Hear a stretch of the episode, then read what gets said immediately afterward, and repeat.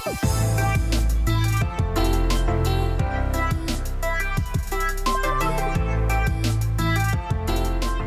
right, welcome back to the Alex Strohm Show. I'm excited to be back after a few weeks of not being here.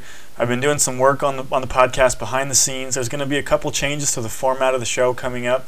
I have a few interviews planned for the next few weeks, so instead of you know listening to me rant for a half an hour, hopefully you get to hear some pretty thoughtful discussion.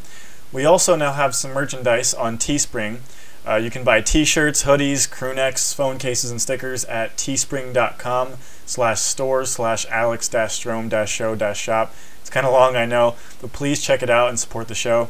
So let's get started. Before I get to the main part of the show, there's two things that I want to touch on. And the first one is censorship by big tech, particularly for hate speech.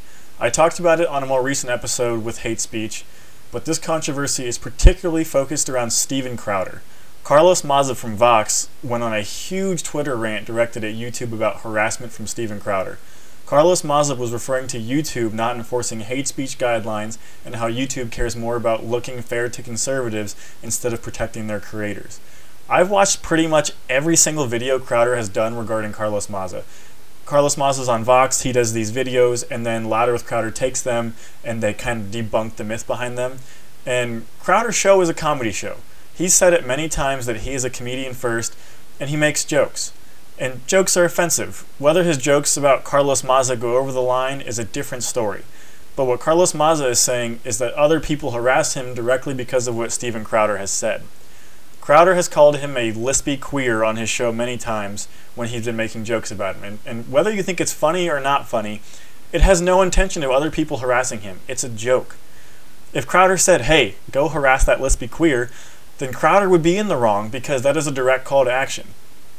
Crowder simply making fun of him isn't a direct call to action, and he has no fault in other people directly harassing Carlos Maza.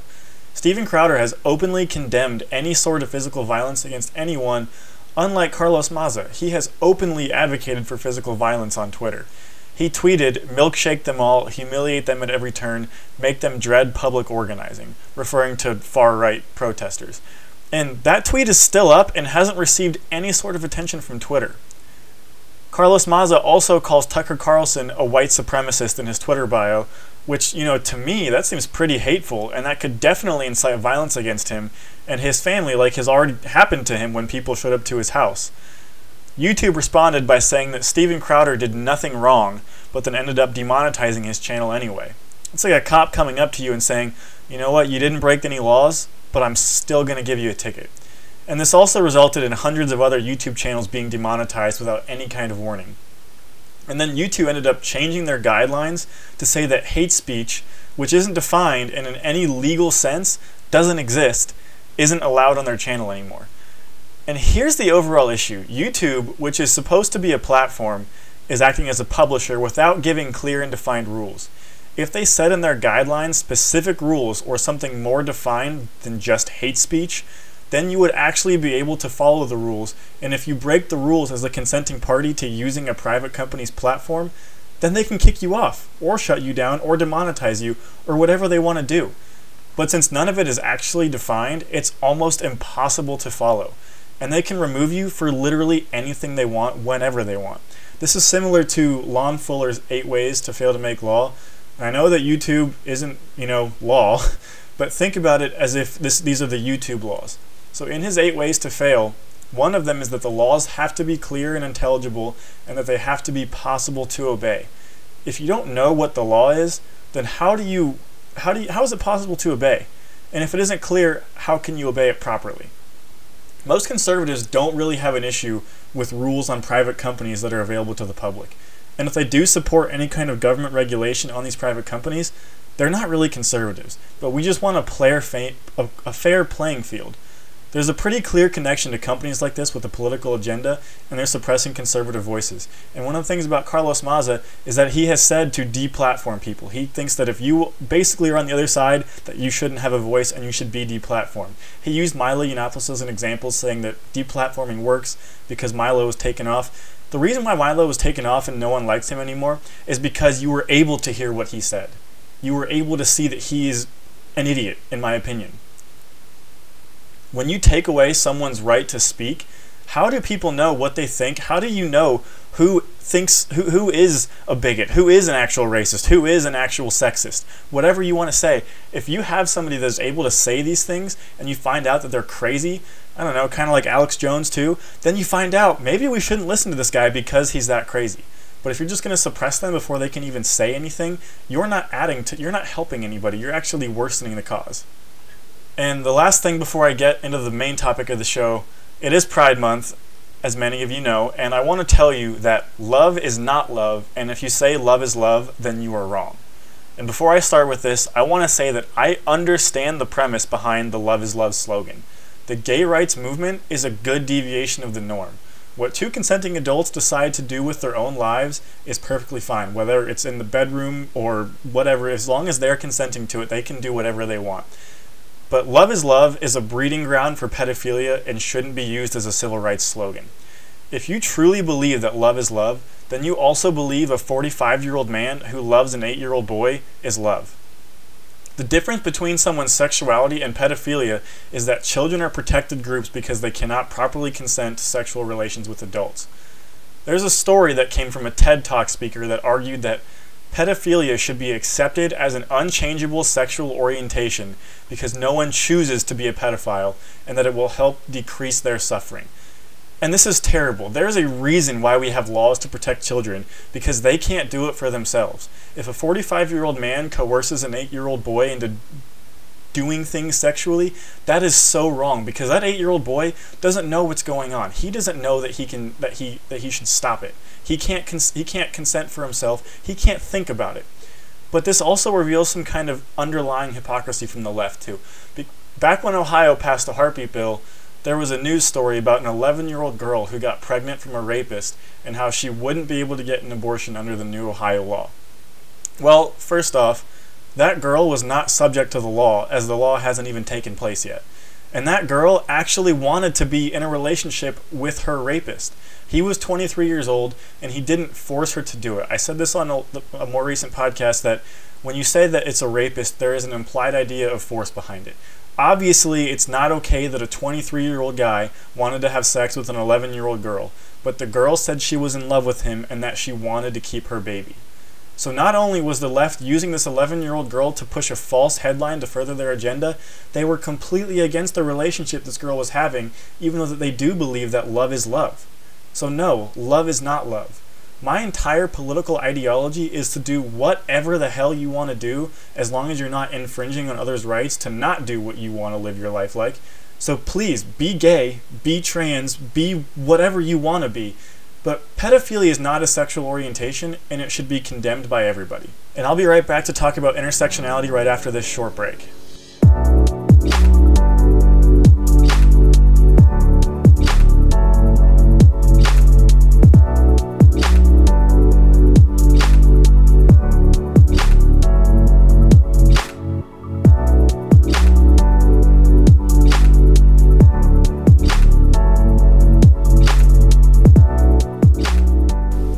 Now I want to talk about intersectionality and identity politics. Intersectionality and identity politics are both based around racial, ethnic, religious, social, or class backgrounds to identify in a political alliance. Both parties use identity politics to a certain extent, but the left uses this tactic as their bread and butter. Whenever there is a black person who is a conservative, the left views them as not really black. Whenever there is a woman who is a conservative or pro life or not a third wave feminist, they're not really a woman and they're brainwashed by the patriarchy. If a Latino or a Hispanic supports Trump, then they're going directly against what they should believe in according to the Democrats. They believe that everyone is brainwashed if you don't because progressives are are for everybody. They're for the gay people, they're for the, the minorities. But they're really not. The Democrats who call themselves liberals are acting in a very illiberal way here. Liberalism was built on the idea of being judged as individuals and not as a group. The Democrats adopted the liberal name but are quickly destroying liberalism with their intersectionality and identity politics. Martin Luther King Jr. wanted people to be judged by the content of their character and not the color of their skin. And that ideology can also apply to religion, sexuality, and gender as well. The left has done exactly the opposite of that, and MLK would be completely against this idea of identity politics. I live in an extremely left leaning city, but I shouldn't have to walk down the street and see a black person or a woman or a gay person and think, wow, they're probably Democrats. But because this idea of identity politics is so ingrained in their movement, it's so difficult to walk down the street and not think that because that's all I hear from, from media. Is that if, if you're black, you have to support the Democrats because they're for you, which is just complete nonsense. If you judge someone based on immutable characteristics and not based on what they say, how they act, what they believe in, then you're playing the identity politics game and you're directly going against everything MLK fought for in the civil rights movement. This also comes up when it comes to more social issues like the gender pay gap. Do you think it could be possible that the reason women get paid less than men on average could be due to personal choice and not because of rampant sexism? Actually, do you think it is at all possible that any social issue involving non white men could be attributed to choices individuals make and are not due to racism, sexism, homophobia, transphobia, or any other reason? Right now, I'm in a class called Urban Social Problems, and we were talking about segregation in neighborhoods. My instructor's from Milwaukee, and she showed us a chart that said Milwaukee is the most segregated city in the United States, and she described this as unfortunate. I try my best to be a critical thinker, so whenever I'm given information, I try to break it down and think about what it actually is. So I ask myself, why is it so unfortunate that there's segregation? The description of it being unfortunate has an implied idea of racism behind it. Is the reason that city is so segregated simply because of racism or because of the system, or is it at all possible that it's like that due to people's choices? If you make bad choices and you can't get a good job and you have to live in a poor area that is typically black or typically Asian or typically Latino, is that your fault or is that the government's responsibility to fix that or is it the system or what is it? San Francisco is pretty segregated too, especially with a huge Asian population. Chinatown is huge in San Francisco. And is that because people are racist to Asians, or the system of a very left leaning intersectionalist city wants to keep them there? Or is it because they choose to live there and operate their lives there? One thing we talked about today in class, we were talking about evictions, and we talked about how women are more likely to be evicted than men because men typically will try to come to a verbal agreement with their landlord outside of court to not get evicted, whether they're going to pay off their rent by working for him or they're going to make payments on it or whatever it may be. And that's a trait called agreeableness. Jordan Peterson talks about this in an interview about how men are more agreeable than women. That is a personality trait that is typically even to men, so that men will be more likely to disagree with their bosses over their salary to get a better salary. So is that because of sexism or is that because of a personality trait that typically men have? The black community and the Hispanic community both have the two highest rates of children growing up without a father, which has had several studies done linking higher likelihoods of poverty and crime rates for the future of the children. The fatherlessness rate in the black community used to be at roughly 20%, and that was considered to be a crisis at the time. But since then, the civil, since the civil rights movement, it has increased to 71%. Is that due to the racist system or the choice of having premarital sex and not taking responsibility for your actions? According to the left, these are all because of a rigged racist system, and it's the purpose, it's the, the responsibility of the government to force others to fix these problems with higher taxes and growing government social problems. According to the Brookings Institute, if you follow these three simple steps, you have a 98% chance of not living in poverty. If you graduate high school, get literally any job, and don't have kids before you're married, that's it. That's all you have to do, and you have a 98% chance of not living in poverty. These three things can all be done fairly easily in the United States today. Obviously, this doesn't mean that you are going to live a largely lavish lifestyle, but you will be able to pay the bills and put food on the table and support yourself.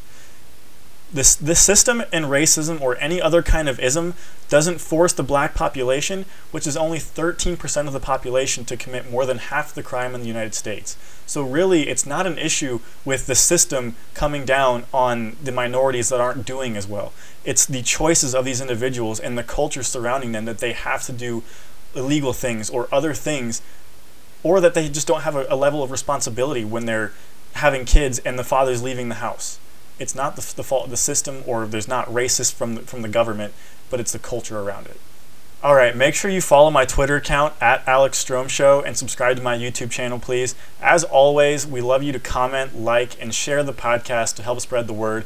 And please check out the official shop of the Alex Strohm Show on Teespring. We're going to come out with some more designs in a little bit, some of the things that I've been working on. But any any purchase you make will go towards funding for the show. It'll go towards uh, creating new content, new designs, and hopefully getting a better show for you guys. And I want to end the show today talking about the 2020 election and what we need to look for. And I want you all to take a second and look at what you think is important to you and what candidates support those views.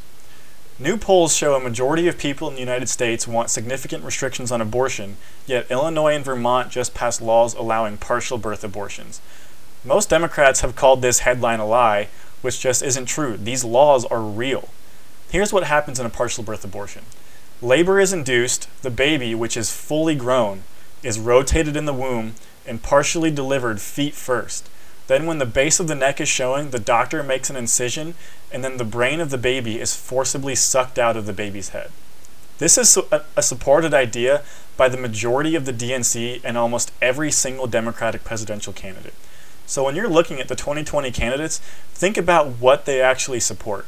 The Democrats support partial birth abortions. They support limiting the First Amendment for so called hate speech.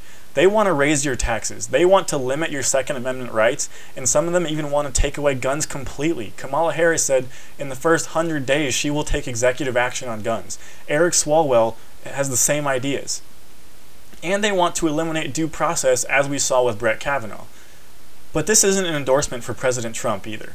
President Trump has done more for gun control with the backing of the NRA than any Democrat has done in 30 years. And he mentioned his dislike of suppressors recently, but it was definitely just about the bump stocks, right? He also said to take guns first and then go through due process second.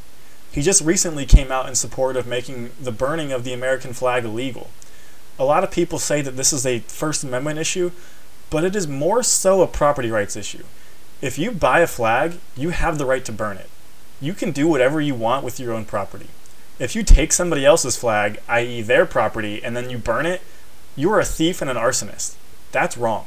That's where I can see the law coming into, into play and, and changing things because you're taking somebody else's property. If it's your own property, do whatever you want with it. You have the right to burn an American flag regardless if I agree with it or not. You have the right to be gay regardless if I agree with it or not. You can identify as a male if you were born a female, and I can disagree with you, but you have the right to do that. Just don't make me live like that. But voting party lines is a mistake. Republicans and Democrats aren't sports teams, and you shouldn't support them as a loyal fan, even if they still suck. It's not like you're watching the Cleveland Browns go 0 16 and you're still a faithful fan and you go to every single game. That's completely different. The federal government was never meant to be as big as it is, and voting party lines, regardless of who is running, is a terrible idea. Do your research, know what the candidates have said, look at what they have voted on in Congress, and make your decision based on what they believe in and not whether there is an R or a D next to their name. Joe Biden used to be against closed border, or, or, used to be against open borders, as did every other Democrat 20 years ago. But now they want people to come in. President Trump used to be a big government liberal, not too long ago, he wrote a, he wrote in a book that he doesn't like guns and he wants the Second Amendment to have restrictions. But now he says he comes out for guns and then ends up banning guns more than Democrats have done in the last 30 years. So please, again, just do your research and know what they know what they believe in, know what they support. And that's it for today. I have a pretty big announcement coming up in the next few weeks with a new project I've been working on, and I can't wait to share it with you guys. I'm super excited, and make sure to tune in next week to the Alex Strohm Show.